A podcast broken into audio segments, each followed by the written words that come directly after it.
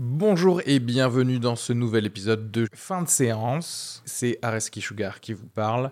Pour vous dire que je suis en spectacle actuellement au théâtre Beau Saint-Martin à Paris. Donc si vous voulez venir voir une superbe heure de stand-up, n'hésitez pas à prendre vos places. Il reste des places pour les trois dernières représentations de la saison.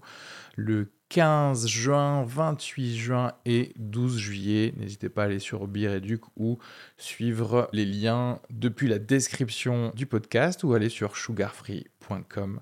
Merci à tous, profitez bien de cet épisode. Bisous.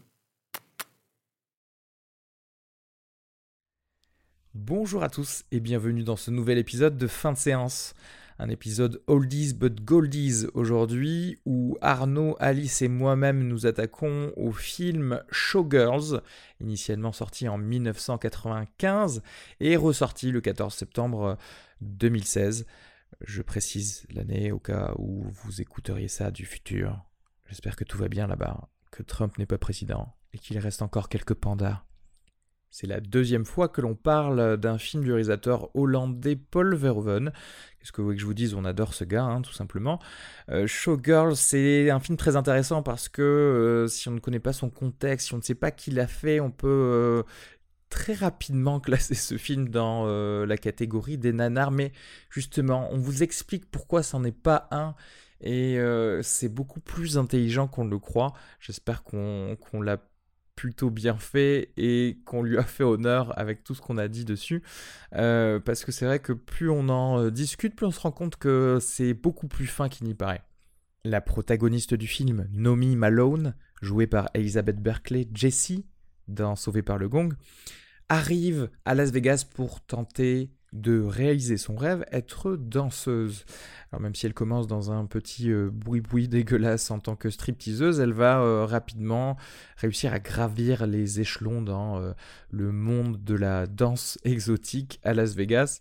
Le film est aussi servi par des acteurs comme Kyle MacLachlan ou Gina Gershon, donc c'est quand même des stars hein, qui sont là pour servir ce film de Paul Verhoeven. Et tout comme ces stars, j'espère que nous aussi, on vous aura donné envie de voir ce film. J'en profite pour vous dire qu'il existe une version filmée de ce podcast, puisque depuis euh, l'épisode dernier de fin de séance, maintenant on se filme, parce qu'on est absolument narcissique, on veut que vous regardiez nos têtes euh, quand on parle.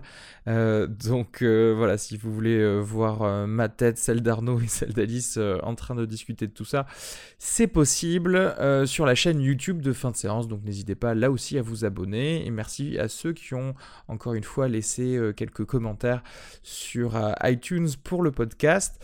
Je précise que l'intro que vous écoutez actuellement n'est pas la même que celle qu'il y a sur euh, YouTube, puisque forcément il faut être un petit peu plus visuel. Hein, et j'y tente vainement hein, des petites choses humoristiques. Tentative que je réitérerai également le mercredi 5 octobre à 20h au comptoir du rire pour un petit stand-up de 10-15 minutes. Donc voilà, si ça vous tente, n'hésitez pas à aller au 65 Allée Jean Jaurès à Toulouse. Ouais, je fais de l'autopromo, j'en ai euh, rien à foutre. Il est temps pour moi de fermer ma gueule, clairement, et de vous laisser écouter cet épisode. Bisous, bisous, je vous aime tous.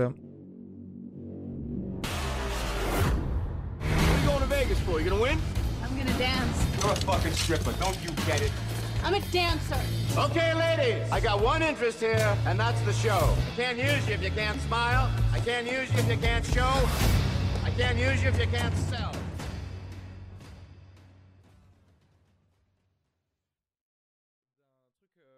En général dans euh, l'histoire euh, qui m'intéresse du cinéma, c'est les, projets avortés. Parce qu'en fait, ce film, Showgirls, de Paul Verhoeven, existe parce qu'un autre film n'a pas été fait.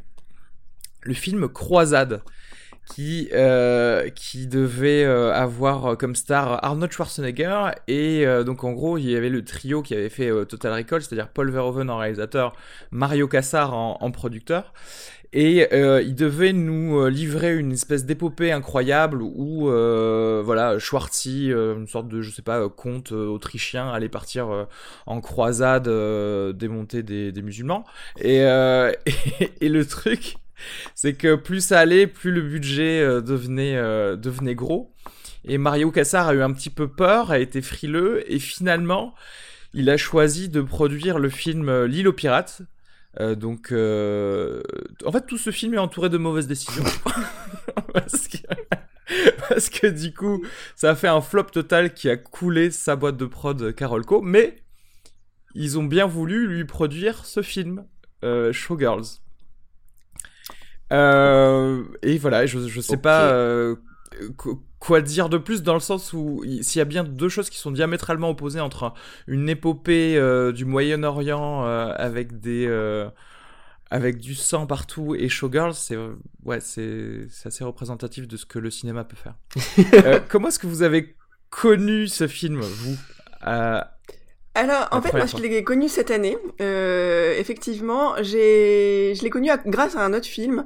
Je suis tombée par hasard par un film qui s'appelle qui s'appelle Roadhouse avec euh, Patrick Swayze qui forcément euh, d'un coup m'a rendu très voilà très nostalgique donc j'ai regardé ce film j'ai regardé trois fois dans la même semaine euh, une espèce de crise comme ça voilà bon je suis c'est la c'est la scène de la trachée tout mais Patrick Swayze une femme sans culotte comme ça non mais c'est fou hein il y, y, a un mauvais goût hallucinant pendant tout le film ouais. Et j'étais complètement. Oui, donc j'étais. Je crois que tu as dit un truc très important pour Voilà, ce film exactement, le mauvais goût. Et donc j'en parle à un ami de ma passion soudaine pour ce film, quoi, trop d'informations. Euh, donc il me dit non mais t'as pas, toi t'as pas vu Showgirl Et donc effectivement, je n'ai pas vu Showgirl. Et dans la foulée, j'ai regardé Showgirl, euh, mais voilà, en ayant Roadhouse dans ma tête, en pensant que ça allait être un peu la même chose. Et, euh, et donc, euh, la première fois que je l'ai vu, donc c'était pas au cinéma, c'était cette année, euh, voilà, sur, sur, une télé, euh, des choses comme ça. Et, et je pense que ça a été un choc, on peut le dire. Voilà. Arnaud? Ouais, ben moi t'étais là quand je l'ai découvert ce film, puisque c'était au festival de Deauville il y a presque dix ans, je pense maintenant. Il y avait une euh, rétrospective du cinéma américain des années 90 dans une toute petite salle de cinéma qui passait des, films 24 heures sur 24. Je crois que c'était une euh, projection à 1h du matin, quelque chose comme ça. Et, euh, on devait être 4 ou 5 dans la salle.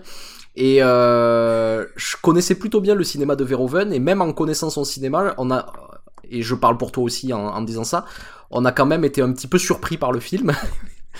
Et, euh, Alors... et, et, si je me souviens bien, on en a, on en a beaucoup parlé durant les autres séances aussi. Alors, pour te, pour te rappeler, en fait, on n'était pas 4 ou 5 au début de cette séance, hein, parce qu'il faut savoir que le président du festival de Deauville inaugurait un truc nouveau qui s'appelait les Nuits américaines, où en gros, ils allaient nous repasser des bons vieux films américains. Enfin, pour le coup d'ailleurs, c'est pas ce film n'est pas du tout américain parce que le réalisateur est hollandais, les principaux producteurs sont français en plus parce que enfin bon, bref. Et euh, et du coup, et moi je connaissais ce film de euh, tu vois, à base de téléfilm de, de dimanche soir ouais, ouais. sur M6.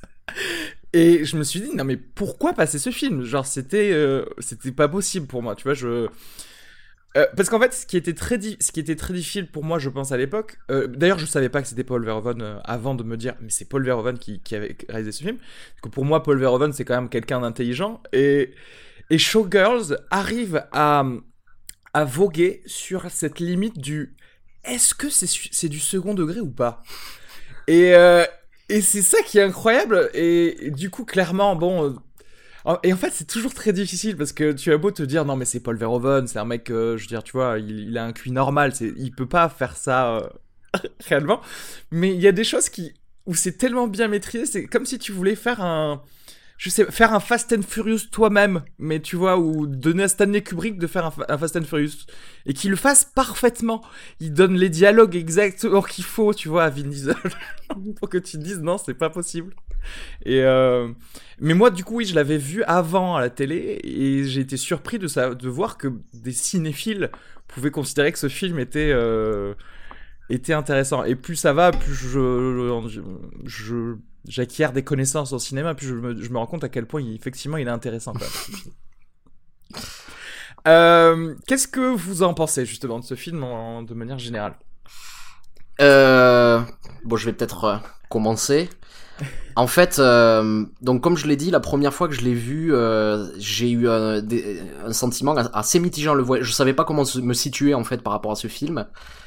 C'est-à-dire que à la fois c'est quelque chose que t'as l'impression d'avoir beaucoup vu, notamment dans le cinéma américain des années 90, et à la fois pas du tout quoi.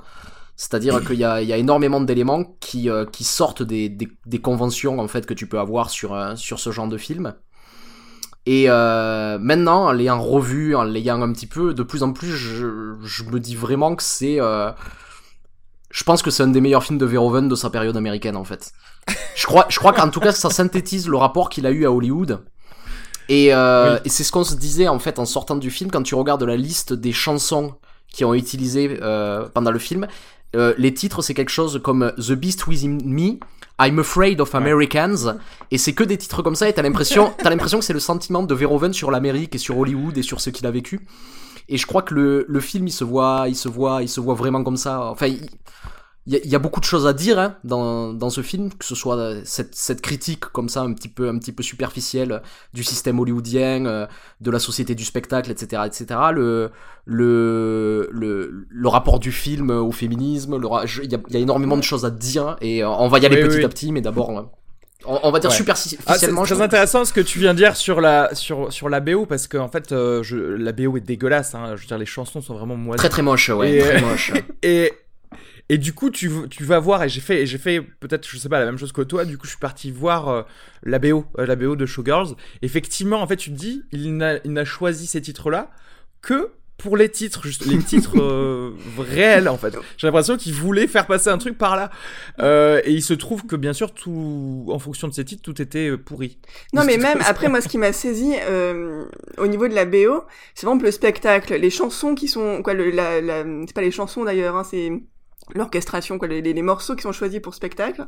C'est hyper intéressant. On voit qu'il est allé voir des spectacles. J'ai travaillé à peu près six ans au Lido, pas en tant que danseuse, je rassure, je suis pas moi-même une showgirl, mais j'ai travaillé au vestiaire et donc je peux vous dire, je connais par cœur euh, ce genre de spectacle et le mauvais goût d'ailleurs visuel et sonore que ça entraîne. Et il a respecté des codes, quoi. Il, il, cherche pas à embellir du tout, c'est-à-dire que ce truc de tout le temps mettre une espèce de de de, de, basse, quoi, des, des, des espèces de d'un rythme comme ça qu'il y a dans ces spectacles-là pour toujours euh, maintenir éveillé euh, l'homme alcoolique euh, libidineux qui regarde. c'est un truc de mauvais goût mais qui existe réellement encore aujourd'hui en 2016 à Paris quoi. Donc non, il a, il a vraiment pas fait le choix du bon goût. Il a respecté à la lettre en fait, hein, ce qui est peut-être la de Las Vegas. Mais, mais ça c'est une, une, une, des grandes forces de Verhoeven, c'est que ce qu'il aime, c'est les codes, les codes des genres dans lesquels il et, et la chose qu'il adore, c'est de les respecter à la lettre. Et de, c'est le, c'est le deuxième film de Verhoeven dont on parle dans ce podcast. C'est le premier réalisateur dont on, dont on fait deux films. Et de la même manière que dans Elle, on en avait parlé, euh, il respecte les codes du cinéma d'auteur français. Ici aussi, il reprend, euh, il reprend tous ces codes-là. Il rajoute une dose de perversité, quoi. C'est. Euh... Ouais. Il reprend, mais même, enfin, il va même plus loin que simplement dans le cinéma, parce que tu as l'impression qu'il reprend les codes et les, les, code ou en tout cas la structure euh, morale euh, et éthique de des gens euh, qui dont tu as l'impression qui, évoluent en fait dans ces endroits-là. Tu vois ce que je veux dire? C'est-à-dire que euh, je sais pas comment exprimer ça dans, le sens où je pense qu'il arrive à bien servir le, le comment tu te représentes ces, ces gens-là en fait ces gens qui travaillent dans ce, dans, dans, dans, ce milieu et leur façon de réagir les uns par rapport aux autres, etc. etc.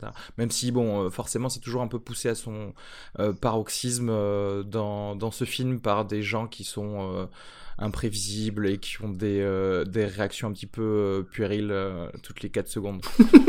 Ben, je sais pas si elle est si puérile que ça au final. quoi, du coup, je l'ai revu trois fois hein, le film dans l'année. Et, Oui, bah, je pense qu'on peut dire maintenant que je peux avoir des obsessions sur des films. Euh, et c'est vrai qu'au départ, vraiment, que la, je pense que la première fois qu'on on a Noémie euh, en face de nous, mais tout, soit les premiers gestes qu'elle fait, tout est exagéré, tout est amplifié.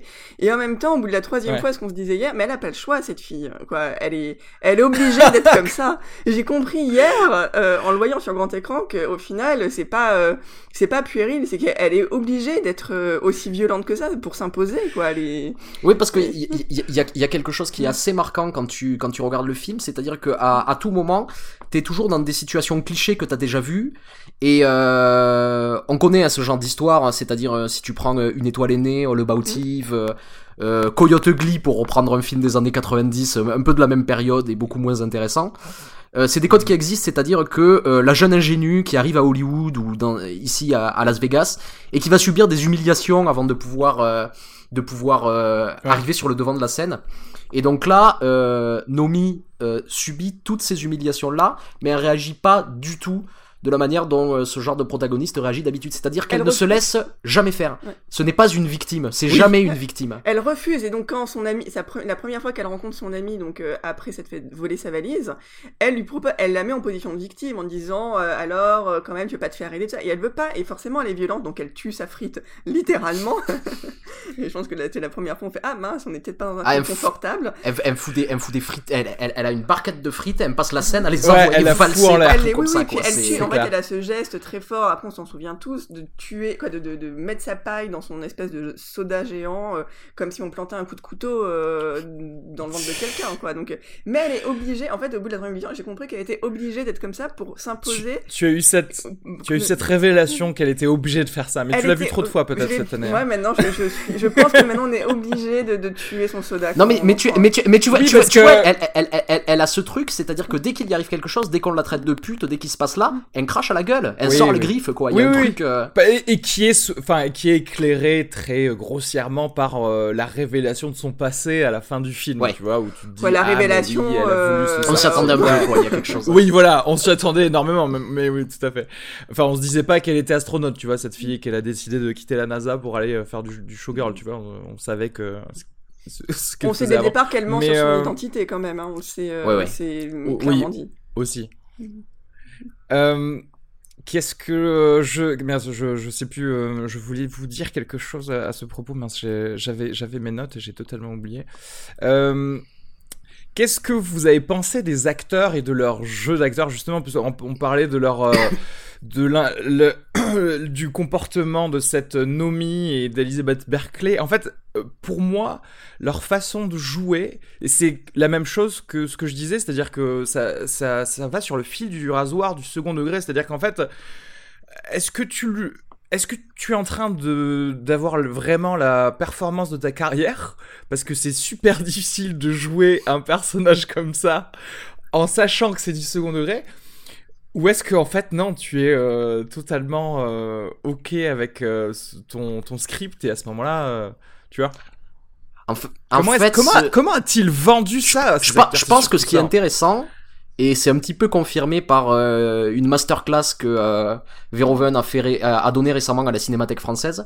Je, je, je crois que c'est joué au premier degré, mais filmé au deuxième degré. Il y a quelque chose comme ça, quoi. C'est-à-dire que euh, les acteurs sont euh, à fond dans ce qu'ils font, et lui le regarde avec une, une distante ironie. Il y a quelque chose de cet ordre-là, j'ai l'impression. Oui, c'est, c'est, en fait, il se sert d'eux comme d'une matière. Après, il en parle très bien au sujet de Sharon Stone, en fait, dans la masterclass, il, il évoque Sharon Stone dans Basic Instinct, qui est quand même une comédienne qu'on a beaucoup retenue sur ce film, et lui, il dit tout le travail qu'il a dû faire pour euh, en sortir quelque chose. Et en fait, on se rend bien mhm. compte qu'effectivement, euh, je, suis pas sûr que l'acteur soit au courant qu'on l'utilise. Hein. Euh, euh j'en suis pas, j'en suis pas certaine, en non, fait. D'ailleurs, récemment, en fait, on, on l'a questionné sur euh, à propos de la performance de Denise Richards dans Starship Troopers, où on lui a demandé, euh, mais est-ce que Denise Richards était au courant qu'elle était, euh, qu'elle était dans un faux film de propagande nazie? Et Verhoeven a répondu en disant, ben je sais pas, vous devriez lui demander. C'est-à-dire qu'il n'avait jamais abordé le sujet avec ses acteurs. C'est quelque chose qui oui, pour lui, entre lui et son scénariste. Quoi. Alors, j'ai lu un article récemment, une interview de Gina Gershon qui jouait donc euh, la, la star euh, du, enfin voilà Crystal, la star Crystal du, du show, en tout cas la première star, et elle dit que elle était dans, euh, enfin inclus plus ou moins dans, dans cette, euh, on, l'avait, on l'avait inclus dans cette blague quoi. En gros, c'est-à-dire qu'elle savait euh, ce qui, ce qui allait se passer, même si au début elle disait non, en fait j'étais arrivé en me disant ah mais ça va être un film de Paul Verhoeven excellent, et quand je me suis retrouvé pendu à une corde, tu sais, sur, sur le show, je me suis rendu compte que ah d'accord, en fait on fait ça, d'accord. Et, et, du coup, elle, explique que finalement, elle a, elle a fait ça. Euh, elle a dit bon bah autant y aller à fond et prendre du plaisir, tu vois, euh, quand t'es sur le plateau. Après, la question c'est de savoir est-ce que elle ment ou pas, tu vois? Est-ce que c'est pas la, la Tommy Wiseau, euh, genre en mode oui, je savais très bien ce que je faisais dans The Room, enfin, bien entendu, alors que pas du tout. Euh, c'est pour ça que c'est assez intéressant aussi de se dire que vraiment tu n'es qu'un outil euh, pour Paul Verhoeven. C'est-à-dire que tu, le mec fait son film, euh, toi, tu Après, en plus, le, pire, c'est que sur un plateau, c'est aussi peut-être un peu difficile de se rendre compte de, du produit final d'un film, tu mhm. vois. Euh, parce que tu, tu, vas te dire, ah, j'ai peut-être des, des, dialogues de merde, mais peut-être qu'à côté c'est bien, je sais pas. Non, après, il faut, faut voir aussi à quel moment, quoi. Euh, Paul Verhoeven, à ce moment-là, est quand même assez respecté d'Hollywood, il a fait des gros succès. Donc, je pense que pour une comédienne, faire un Verhoeven, on lui fait entièrement confiance, on y va les yeux fermés. Il y a ça. Et ensuite, euh, je suis pas sûre, après, à, Hollywood, du choix le, réalisateur, et c'est pas, c'est pas un auteur français qui va choisir son casting et qui va pouvoir l'imposer. Il y a aussi une partie de, de choses où on peut imaginer qu'on lui a fortement suggéré une comédienne. Et que, habitué à ça, peut-être que maintenant, il, peut-être que on peut s'imaginer aussi le réalisateur qui joue avec ça en disant, bah, vous m'imposez euh, elle, euh, bah, je vais jouer avec, en fait. Hein. Un peu comme un chat qui joue avec sa souris, un truc un peu malsain, mais qui lui fait très très plaisir, quoi. Et... Euh, Mais euh, c'est ça qui est étrange aussi, c'est que parce que en fait, euh, on voit qu'il a deux types de films, c'est-à-dire que par exemple, voilà, typiquement dans Elle, clairement, tu vois, tu sens que derrière il y avait eu des discussions avec Isabelle Huppert. Tu peux pas, tu vois, balancer des acteurs comme ça de, de, nulle part.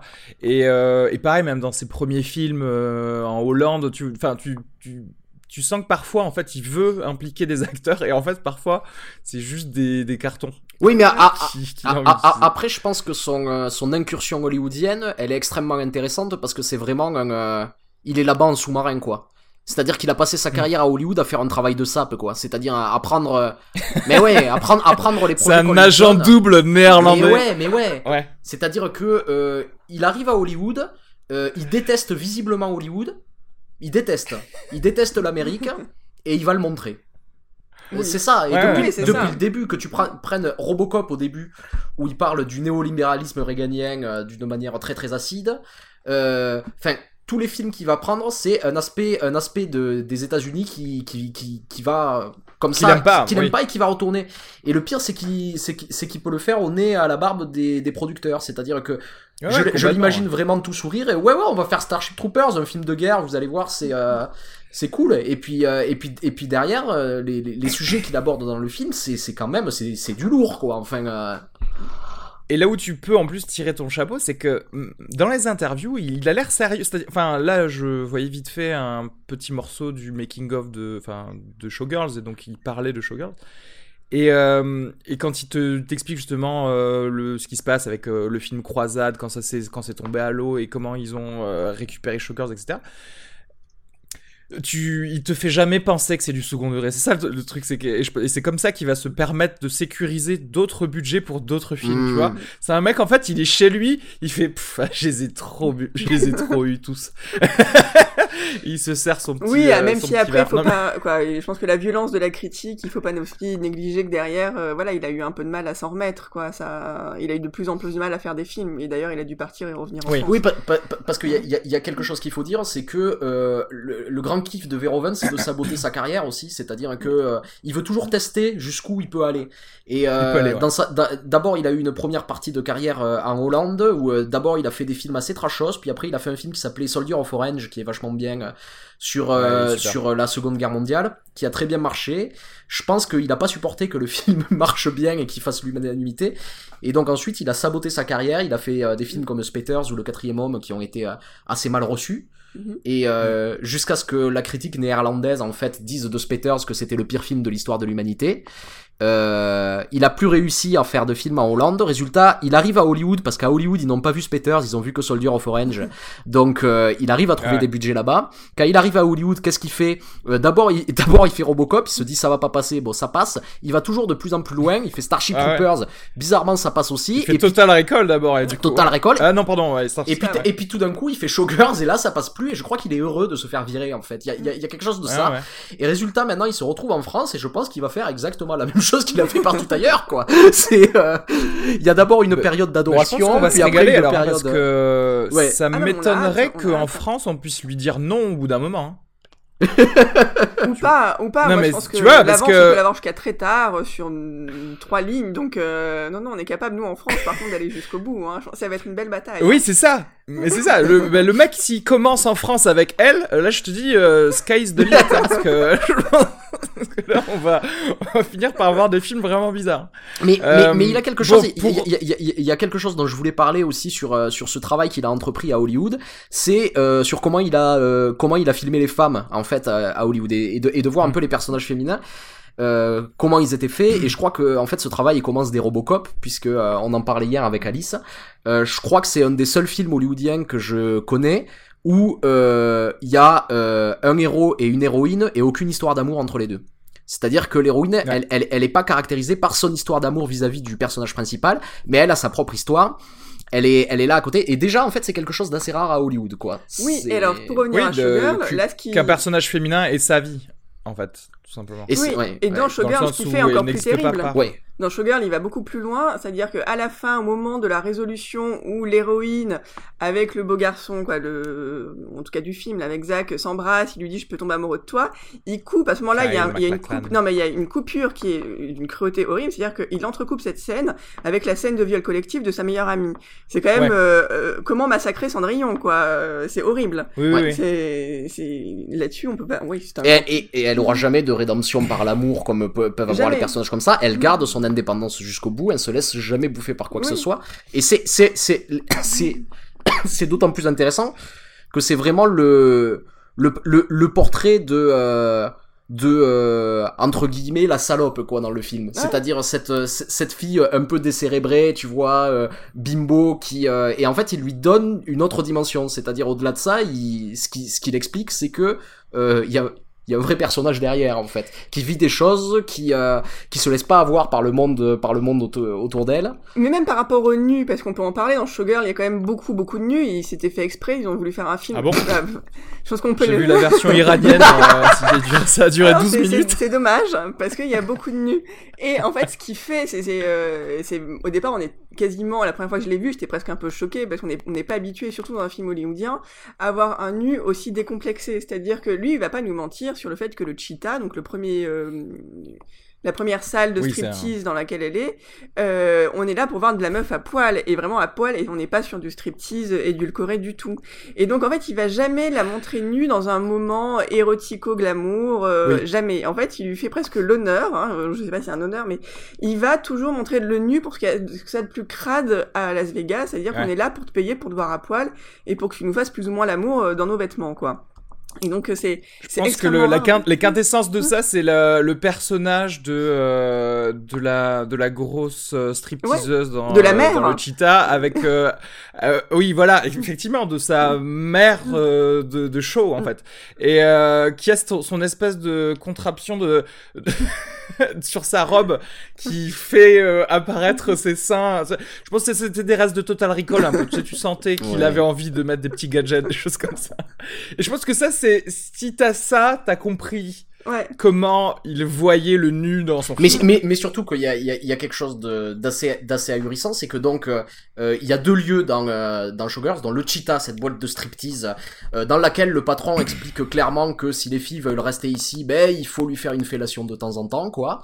Lui explique comment ça va se passer à l'intérieur, c'est les gens, ils sont ici pour du cul, quoi, oui. donc, il risque de se, de se masturber devant vous, etc., etc. Et ensuite, il y a un autre lieu qui, euh, le, le Sheraton, ça s'appelle le palace, comment il s'appelle, je sais plus. Euh, je sais c'est le Riviera Merde. et euh, ça, et on sait pas, elle est au Ouais, le Stardust Riviera. et le Stardust Voilà. et le Riviera. Stardust. Et dans cet endroit, c'est qui est soi-disant classe, qui en réalité est tout aussi vulgaire hein, que le que le cheetah, où on nous explique Voilà. que euh, là c'est du, du classe, que euh, les clients sont raffinés, mais en fait derrière on nous raconte que en fait les clients ils prennent les danseuses pour des putes, puisqu'il y a une Oui. scène. Voilà.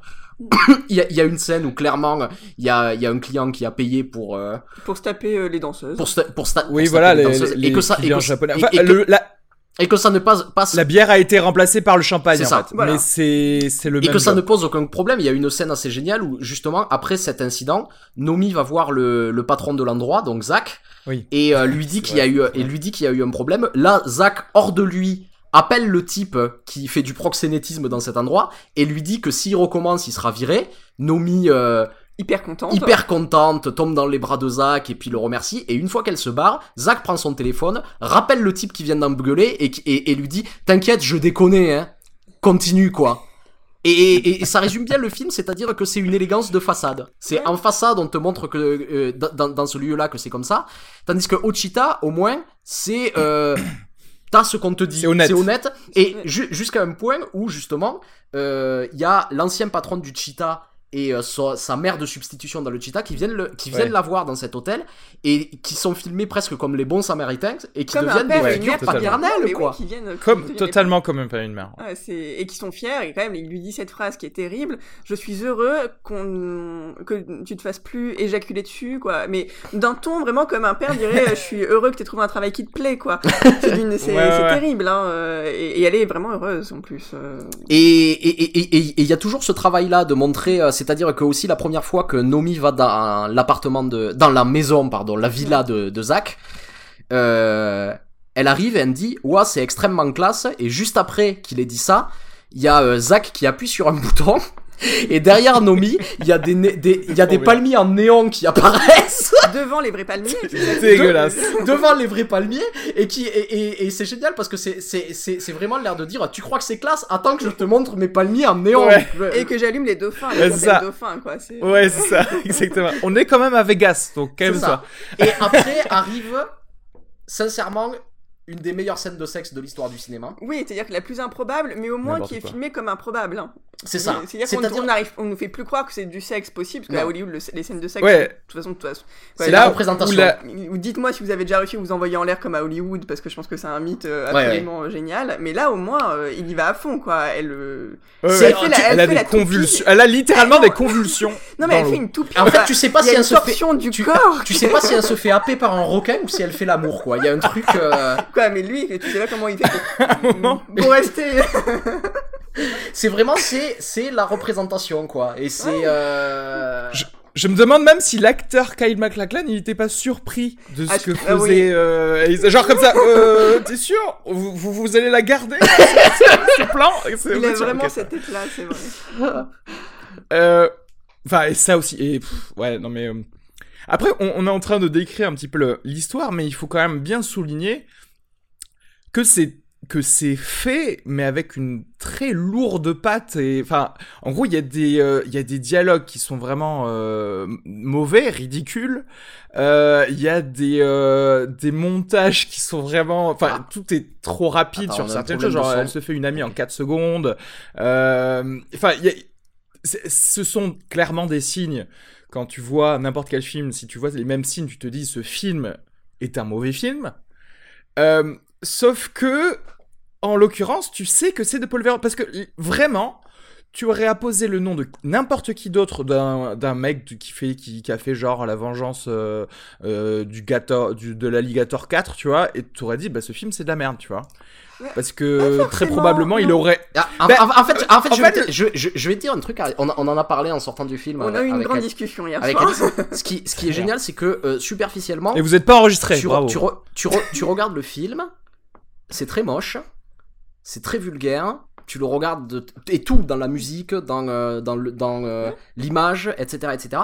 Mais par contre, quand tu analyses la mise en scène en elle-même, la chorégraphie des déplacements à l'intérieur du plan, les cadres, les cadres, tu te rends compte que c'est le travail vraiment d'un cinéaste solide. C'est-à-dire qu'il y a un jeu sur tous les plans, premier plan, deuxième plan, arrière-plan, avec les acteurs qui bougent dans cet endroit-là. Quand tu dois voir les réactions des acteurs, il y a des acteurs qui arrivent dans le cadre pour nous montrer les réactions d'un personnage par rapport à ce qui se passe. C'est-à-dire que c'est une, mise en scène extrêmement fine, mais qui a un vernis de, de, moche et de vulgarité par-dessus. Alors, c'est le seul... Enfin, oui, c'est le seul signe de... Euh, bah, justement, d'un cinéaste accompli, en fait. Oui, il nous demande d'être intelligent, surtout et de voir au-delà du vernis. Mais, c'est pour ça que c'est un effet qui se coule, hein, ce film. La première fois qu'on le voit, on le voit pas, quoi. Euh, on, est, on est trop ébloui par toute la vulgarité. Mais c'est ça qui est, qui est, aussi intéressant parce que pour moi, c'est presque pas un film de Verhoeven, c'est un film de des années 90 en fait. C'est-à-dire que Verhoeven a voulu dire les années 90 vous font un film et c'est ça. et, il te, et, il te, et il te le montre, tu vois. Euh, mais c'est vrai, il fallait quelqu'un comme ça. Mais ce que je veux dire, c'est qu'on n'aurait jamais regardé ce film, il serait jamais devenu culte si c'est et bon, bah, bien sûr, ce que je dis, c'est un peu de la tautologie, parce que si c'était pas Verhoeven, ben, on n'aurait pas regardé le film et que ça aurait pas été fait avec le même second degré. Mais, euh, justement, c'est-à-dire qu'on aurait presque pu avoir le même film euh, d'un réalisateur euh, de seconde zone sans le second degré. Ouais, mais je suis pas si sûr. Moi, c'est un, regarde Roadhouse, parce que moi, j'ai vraiment, je les ai regardés côte à côte, hein, quasiment ces films. et la première chose que je me suis dit, sachant que voilà, Showgirl pour moi, on m'avait dit, c'est c'est un film un peu vulgaire, tout ça. Je me suis dit, ah ouais, mais il y a quand même du cinéma, parce que dans Roadhouse, le, début est à peu près similaire.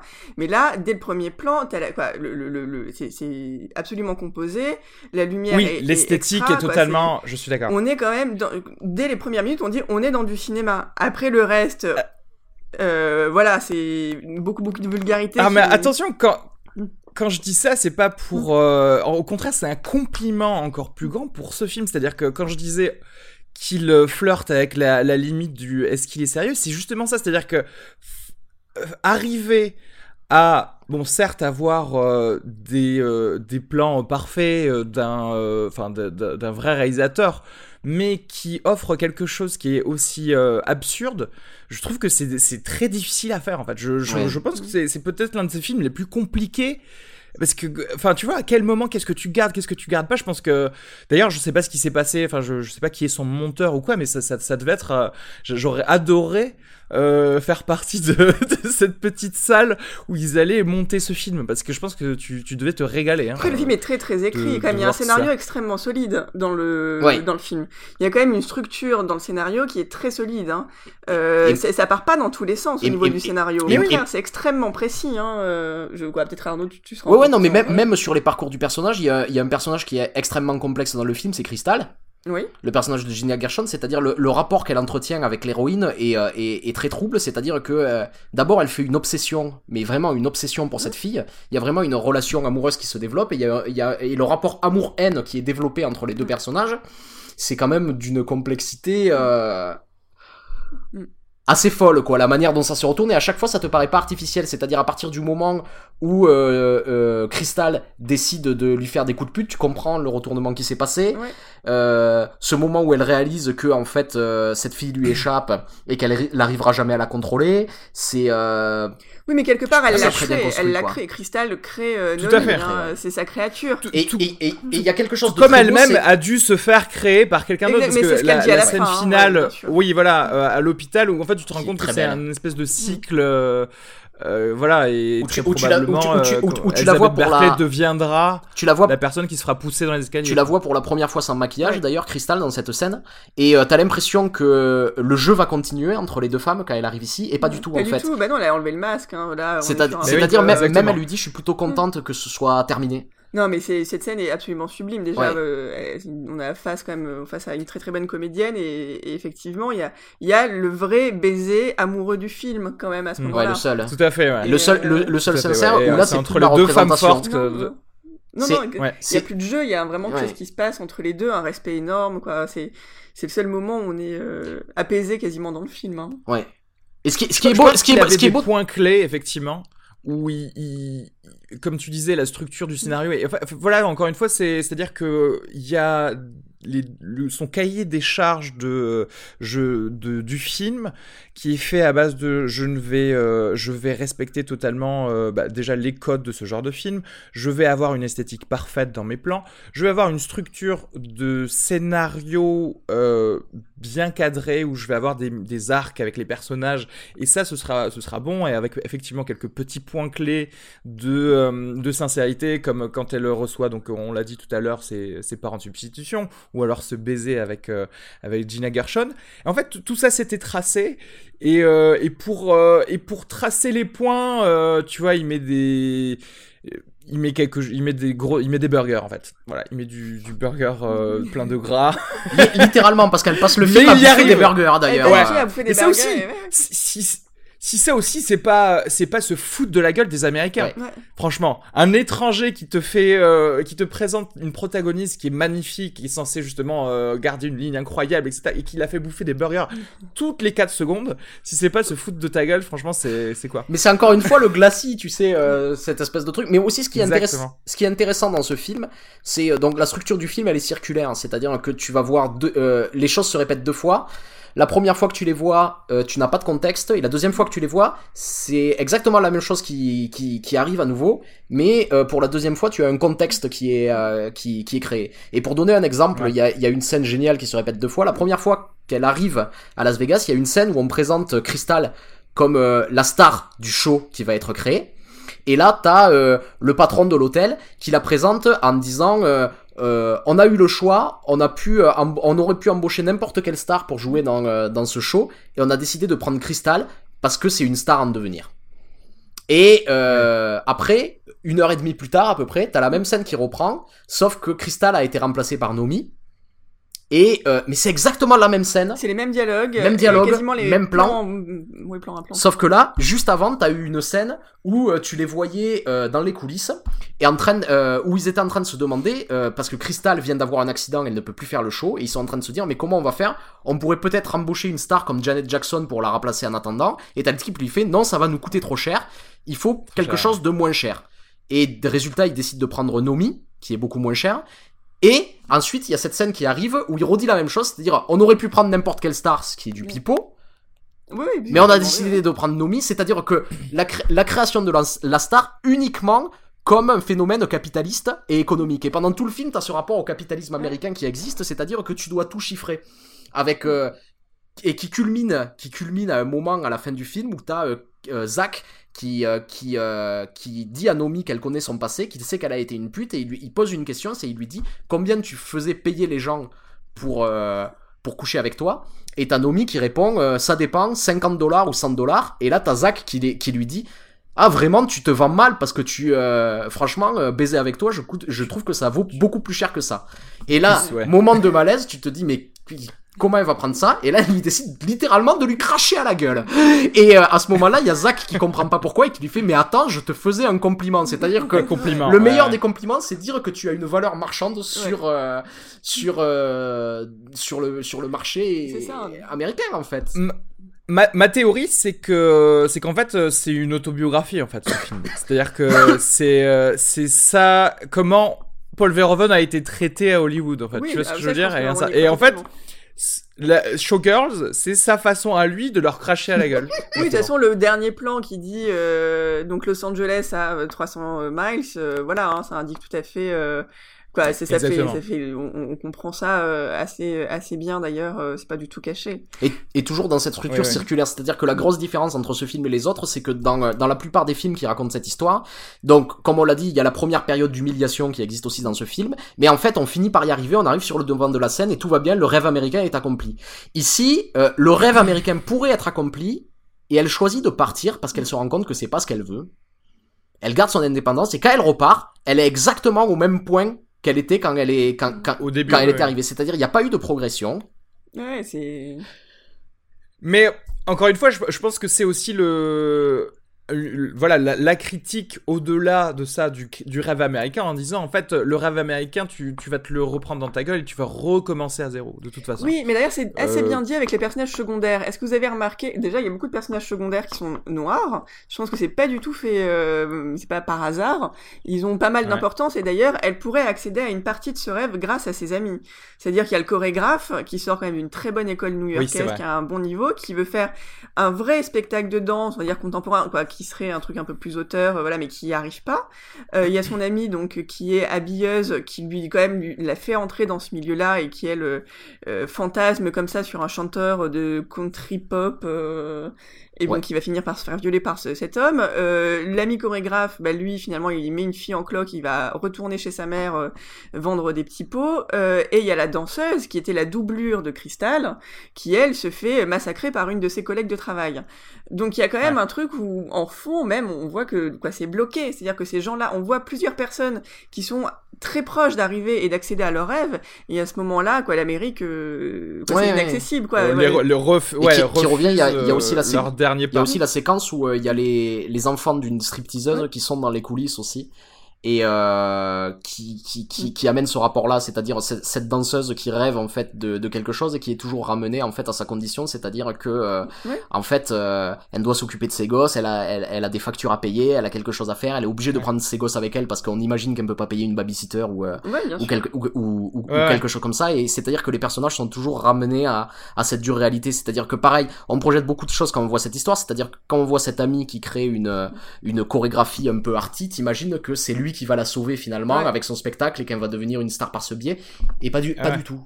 Pas du tout, c'est pas ce qui se passe. Il, fait, il, fait, la même chose qu'il fait avec son héroïne, c'est un mec qui démissionne, quoi, qui se fait virer tout le temps parce qu'il refuse, il veut atteindre son rêve. Et ce que Verobon nous dit, c'est que, bah voilà, on va, vous, on va vous offrir des boulots alimentaires qui pourront vous faire survivre, mais c'est pas ça qui va te faire accéder à ton rêve, en fait. Puisque ce mec-là, à chaque fois qu'on le voit dans chaque scène, il se fait virer de son nouveau boulot parce que euh, il refuse d'obéir, tout simplement. Donc, euh, c'est. Mais, mais, finalement, euh, on, voilà, ça, le, fait qu'il se soit marié, en tout cas, qu'il soit fiancé à la fin, tu te rends compte que très probablement il va, il va commencer à faire les, compromis euh, qu'il refusait pendant tout le, pendant tout le, film. Ouais, c'est-à-dire qu'il est, il est rattrapé par la société finalement.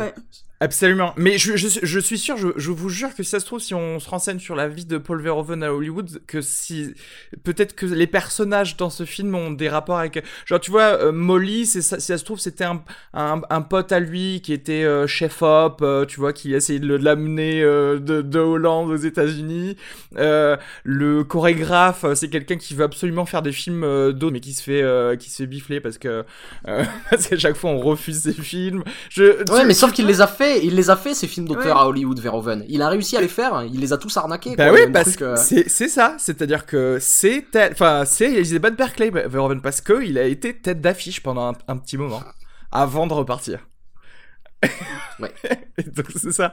Je pense que euh, grâce à ses amis qui se font entuber quand même. oui, c'est vrai, ça aussi. Faut quand même dire que c'est elle devient la star euh, du du show. Elle vit quand même quasiment tout le temps avec sa copine dans sa caravane. Euh, que cette amie, donc, il lui a prêté logement, tout, qu'il a un, quoi, dès qu'elle a un peu d'argent, elle va s'acheter une robe Versace. Ouais. je pense qu'elle pourrait aider Versace. sa pote, mais non, pas une seule fois.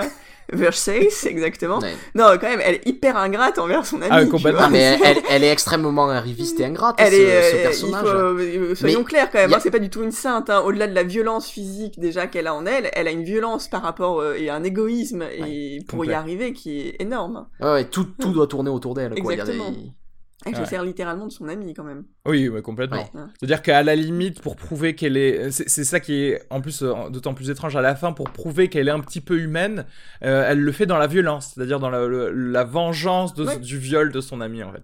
Parce que sinon, euh, sinon elle peut pas faire quelque chose de bien pour quelqu'un d'elle-même, euh, de manière. Euh, non, on va pas être là pour s'en occuper. Elle va pas être là après. Je pense que son ami aurait besoin d'une amie. ça.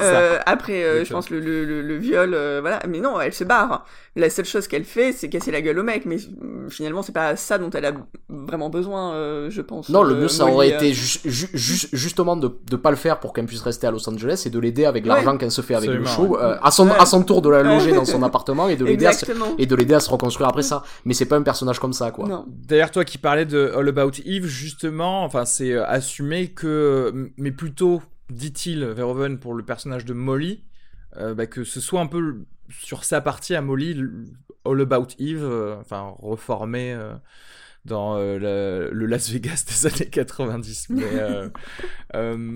est-ce que vous avez quelque chose à rajouter sur ce film? Techniquement, on pourrait, on pourrait parler enfin, de, enfin, comme vous le disiez au, début, il y a tellement de thèmes sur ça, sur euh, que ce soit le féminisme, que ce soit sur euh, l'industrie du, spectacle, que ce soit sur euh, l'ego que certaines personnes devraient avoir pour avoir du succès, mais en même temps les compromis à faire avec sa, avec sa partie d'humanité, En fait, c'est vrai, vrai que oui, c'est vrai que techniquement tu peux y prêter beaucoup de pensées et beaucoup de beaucoup de choses en fait dans ce film.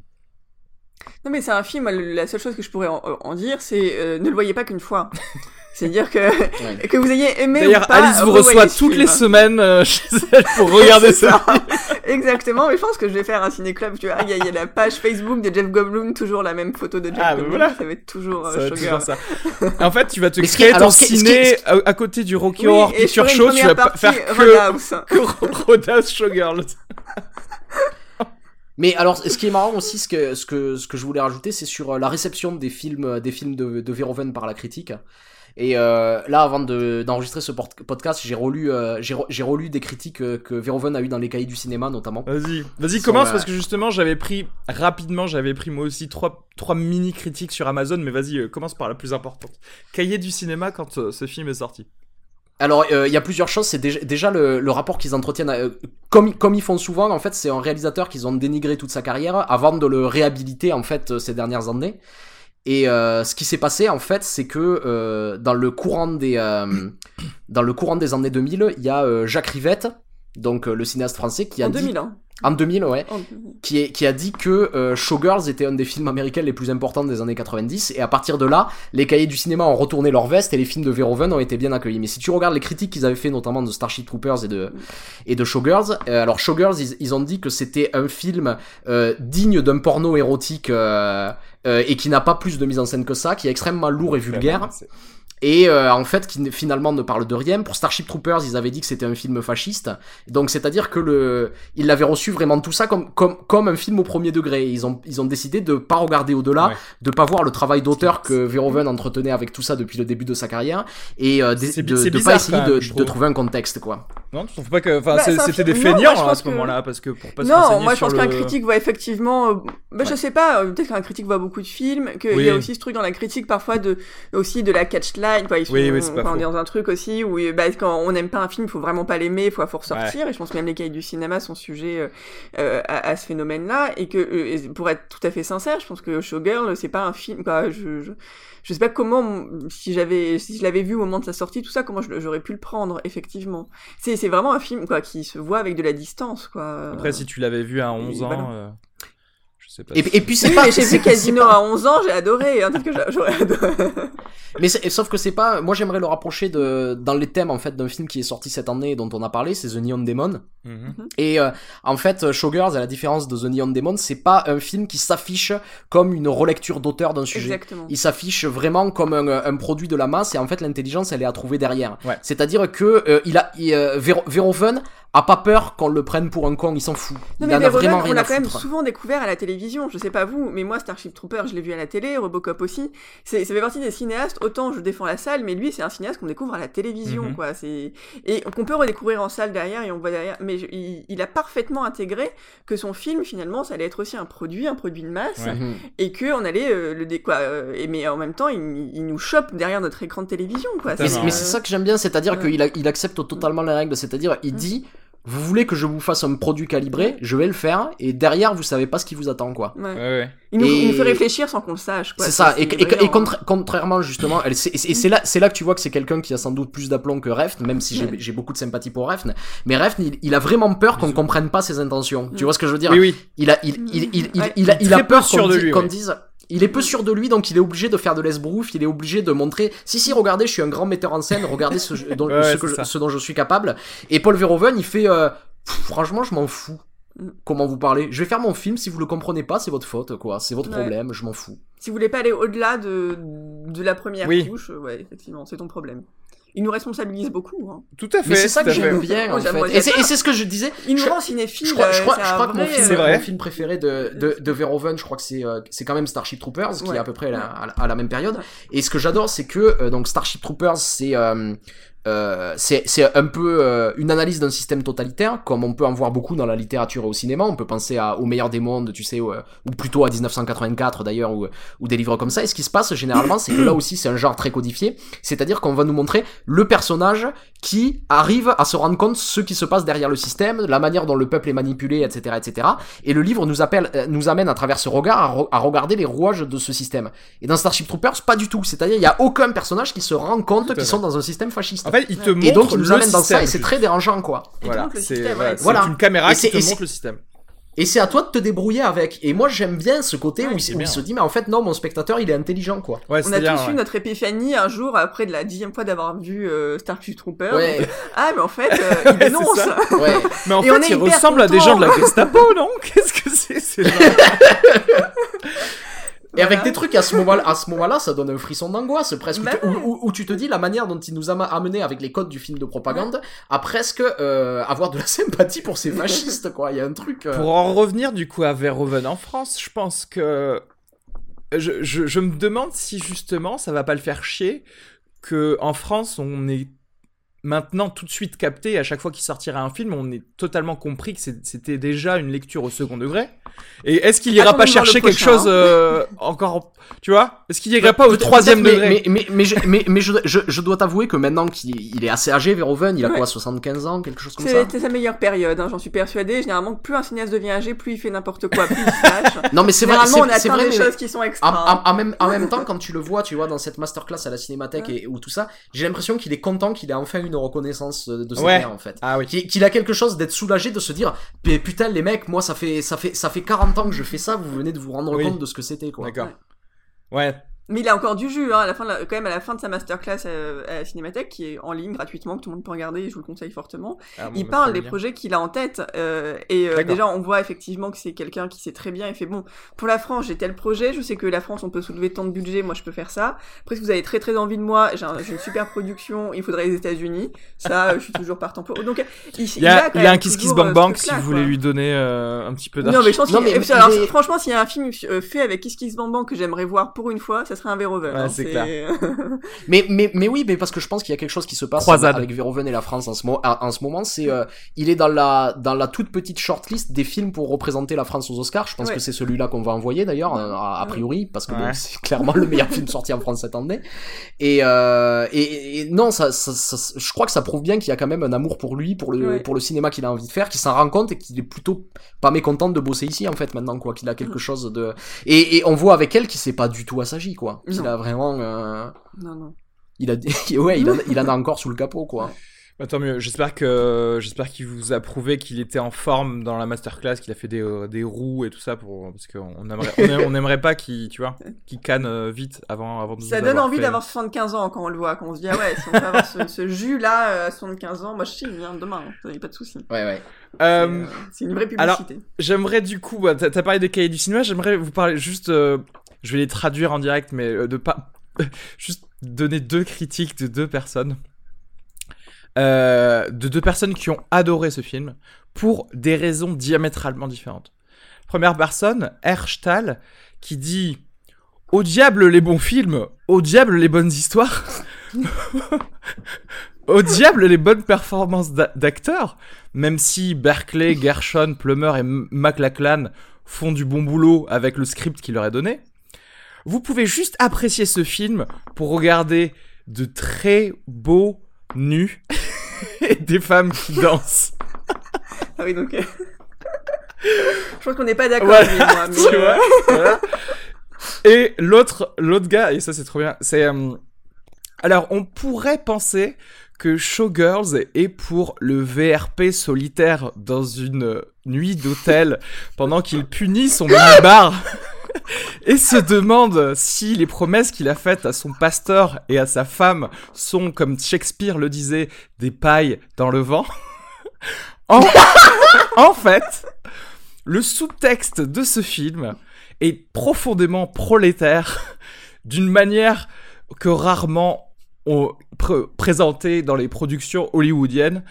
Euh, malgré leur populisme qui célèbre en général les évasions du, prolétariat par les Erin Brockovich, etc. C'est voilà, c'était beau comme deux personnes qui pouvaient mettre 5 étoiles à ce film pouvaient l'aimer pour des, des raisons totalement différentes. Oui, mais ça dit quelque chose aussi de Showgirl qui est tout aussi incompris aujourd'hui, même si on a tendance à lire que des critiques, euh, voilà, qui disent à ce film il faut le voir. Mais souvent dans les critiques qu'on lit, c'est euh, faut le voir, regardez-le comme aussi un objet de curiosité. Ouais, totalement. Or, ça va bien au-delà de, ça va vraiment au-delà de ça, quoi. Ayez la curiosité, en tout cas, de vous ouvrir à, Ouais, à Paul Verhoeven, je- Clairement, et ouais. essayer de voir l'intelligence qu'il y a derrière. Mais c'est pas simplement un truc, Ah, un objet kitsch. euh, Après, pour euh, faire connaître Paul Verhoeven à quelqu'un, je sais pas si je commencerai par Showgirls. C'est très, c'est très, je- euh, comme je l'ai dit, et vraiment, je le, je suis sincère, c'est, je pense qu'il a été très compliqué à faire. Il, il est aussi assez pointu à apprécier, en fait, je pense. Ouais.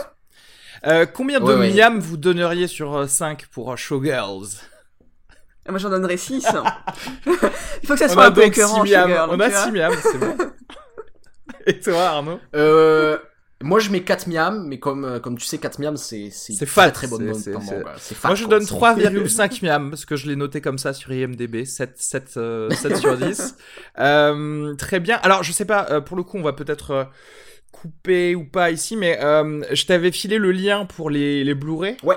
Euh, je sais pas si vous avez eu le temps de regarder, j'avoue que euh, j'aimerais bien y rejeter un petit coup d'œil. Vous avez choisi déjà ou pas? Ouais.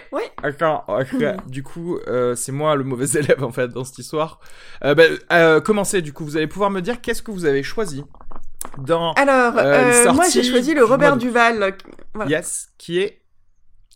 Euh, Wild Horses. Ah oui. Euh, donc c'est. euh, Alors pourquoi j'ai choisi ce film? Bon, parce que déjà dans, dans toute la liste qu'il y avait, il y avait beaucoup de Batman, de Star Trek et d'Harry Potter, et malgré tout l'amour que j'ai pour tout ça, euh, c'est pas forcément les DVD, euh, quoi, les multiples sorties. Et au milieu de ça, il y a Robert Duval qui fait de la résistance et qui choisit pour sa réalisation de s'associer avec James Franco et Josh Arnett. Et vraiment, rien que pour ce casting improbable, et ce film que j'ai raté au cinéma, Ouais. je prendrai ce film-là en fait. Ça me donne très très envie. D'accord. Josh Hartnett, quand même, Tu hein, l'as, tu l'as déjà vu ou tu, tu aimerais Non, le prendre pour pas le vu. découvrir? Ok, d'accord. Moi, j'aimerais le prendre pour le découvrir et je pense que le casting improbable et un peu, un peu 90s faisait bien écho à Showgirl en plus. D'accord. euh, Du coup, en, en gros, c'est voilà. celui qui te fait, qui te donnerait le plus envie, en tout cas. Voilà. Exactement. D'accord. Et euh, Arnaud? Euh, en fait, moi, il y en a, il y en a deux dont j'aime, dont j'aimerais parler. Alors, euh, sur la, sur la liste d'août, euh, moi, je vais quand même recommander Batman contre Superman de, Ouais. euh, de Zack Snyder. Attends, est-ce que t'as vu Euh, euh, l'Ultimate Edition ou pas? Non, j'ai pas vu l'Ultimate Edition. Donc, je parle de la version sale, moi, hein, que j'ai, que j'ai vu parce que je, pense, je pense sincèrement que c'est, c'est sans doute le, c'est sans doute le pire film de l'année. Mais ce que je, ce que, ce que je trouve, à- c'est vrai qu'il y en a d'autres qui sont. Mais en fait, à la différence de Suicide, de Suicide Squad, qui est qui est juste un mauvais film, Ouais. Batman contre. euh, en fait, ce que ce que j'aime dire souvent, c'est que généralement, quand je vois des mauvais films, ils sont souvent mauvais pour les mêmes raisons. Ouais. Et les bons films, ils sont bons pour des raisons différentes à chaque fois. Ouais. J'aime pas les films pour les mêmes raisons, tu vois, il y a des choses comme ça. Et Batman versus Superman, je le trouve très mauvais, mais pour des raisons complètement différentes Ouais, que tous les autres films. Ouais. Ouais, je, je trouve que c'est un objet un peu... Ça donne envie de le voir. Ouais, mais c'est c'est un objet très bizarre en fait dans le cinéma hollywoodien. Quand je suis sorti, je me suis dit, c'est ce film est bizarre. Je comprends pas comment il a été produit tellement c'est le bordel en fait quand tu regardes ce truc. Et euh, je suis juste, euh, ouais, je suis juste étonné parce que c'est c'est un ovni, c'est un ovni qu'on n'a pas envie de voir, mais il est là, il existe. Alors autant autant essayer de l'analyser. Et ensuite, j'aimerais j'aimerais juste rajouter un petit euh, c'est un film qui est sorti en juillet en DVD, mais euh, je crois que c'est mon film préféré de l'année pour le moment. C'est The Assassin de Uche Uchien, euh, que j'ai vu trois fois au cinéma, qui est un, film assez complexe qu'il faut voir plusieurs fois pour essayer de comprendre. C'est un film qui se construit comme un puzzle, mais euh, qui arrive à être à la fois intrigant et émouvant en fait dans dans ses meilleurs moments. Et voilà, je, trouve que c'est c'est un film à découvrir. C'est ça ressemble à rien d'autre que j'ai vu de ma vie en fait. C'est euh, c'est voilà donc je recommande ce film D'accord, bah, très bien. Euh, sachant que euh, pour rajouter, oui, il semblerait que la version en plus de, de The Assassin soit très très bien euh, masterisée et que celle de Batman vs Superman en euh, 4K euh, Ultra HD Ultimate Edition soit très très bien. D'ailleurs, je l'ai vu en fait. je, dis ça, mais il semblerait. Le mec dit c'est propre, il semblerait. Ah, mais d'ailleurs maintenant ça compte pour août parce que le Blu-ray de The Assassin sort ce mois d'août, alors que le DVD était sorti en juillet. Ah. Voilà, c'est pour ça. eh ben parfait Euh, et moi, euh, ben en fait, je vais faire un peu comme toi, Alice, parce que je vais un petit peu genre sortir un un nom d'un film que je n'ai pas encore vu et que euh, j'ai chez moi depuis longtemps et que je tout porterait à croire que normalement je, l'aurais vu même dès sa sortie, mais c'est le dernier film de Michael Bay, 13 Hours, qui parle, euh, pourtant en plus avec des acteurs que j'aime beaucoup, euh, John Krasinski et, euh, et le mec bien sûr dont je ne me rappelle pas le nom, mais qui jouait dans la série Rubicon et, et 24 heures chrono, et qui parle de l'attaque de l'ambassade de Benghazi, donc c'est quand même, c'est son deuxième film tiré d'une histoire vraie après Pearl Harbor. Euh, et, euh, et je ne sais pas, je ne sais vraiment pas ce qu'il vaut. J'avoue que il est presque passé inaperçu ce film. Est-ce que euh, et je sais pas, et j'ai Je pas entendu de critique, je vu. sais pas si c'est bien. Donc voilà, moi je prendrais ça du coup. Voilà, je pense qu'on a fait euh, tous euh, notre choix. Euh, bah, je pense que c'est tout. Merci beaucoup. Merci, euh, Bisous. merci. Merci. à tous et puis euh, bah, à la prochaine pour euh, Showgirls 2 j'espère, qui sera tourné en France. qui, exi- Au, qui existe au hein. Lido Oui, peut-être. Qui existe. hein. Qui a réalisé ce Showgirls. film Euh, c'est une des actrices de Showgirls 1 Oh putain. Euh, je sais pas laquelle mais ouais c'est une des ça, actrices alors- de Showgirls. 1 ouais, qui a réalisé le film j'espère euh, que ça va sortir en DVD. je me demandais depuis. Euh, si on devrait faire une, euh, une partie spéciale nanar euh, dans les fins de séance, je pense, si vous voulez, on pourra refaire ça dans euh, la fin de l'année ou début de l'année prochaine. On fait. Showgirls 2. Bah, s'il vous plaît, faites Roadhouse, quoi. Invitez-moi si vous faites Roadhouse. Ah, mais même. Si tu veux, on peut faire un double feature Roadhouse Showgirls 2. Alors là, je, suis cliente. Hein. Il y a plusieurs trucs. Euh, on, en avait parlé, mais les épisodes thématiques, il faudra. On avait parlé de faire les films racistes aussi, tu sais. Ah oui, oui, c'est vrai. Ah, oula, il y a du. Là, attends, là, c'est euh, tellement de choix que. Très bien. Bon, bah, merci beaucoup, et puis à une prochaine fois alors. Bisous. Ciao.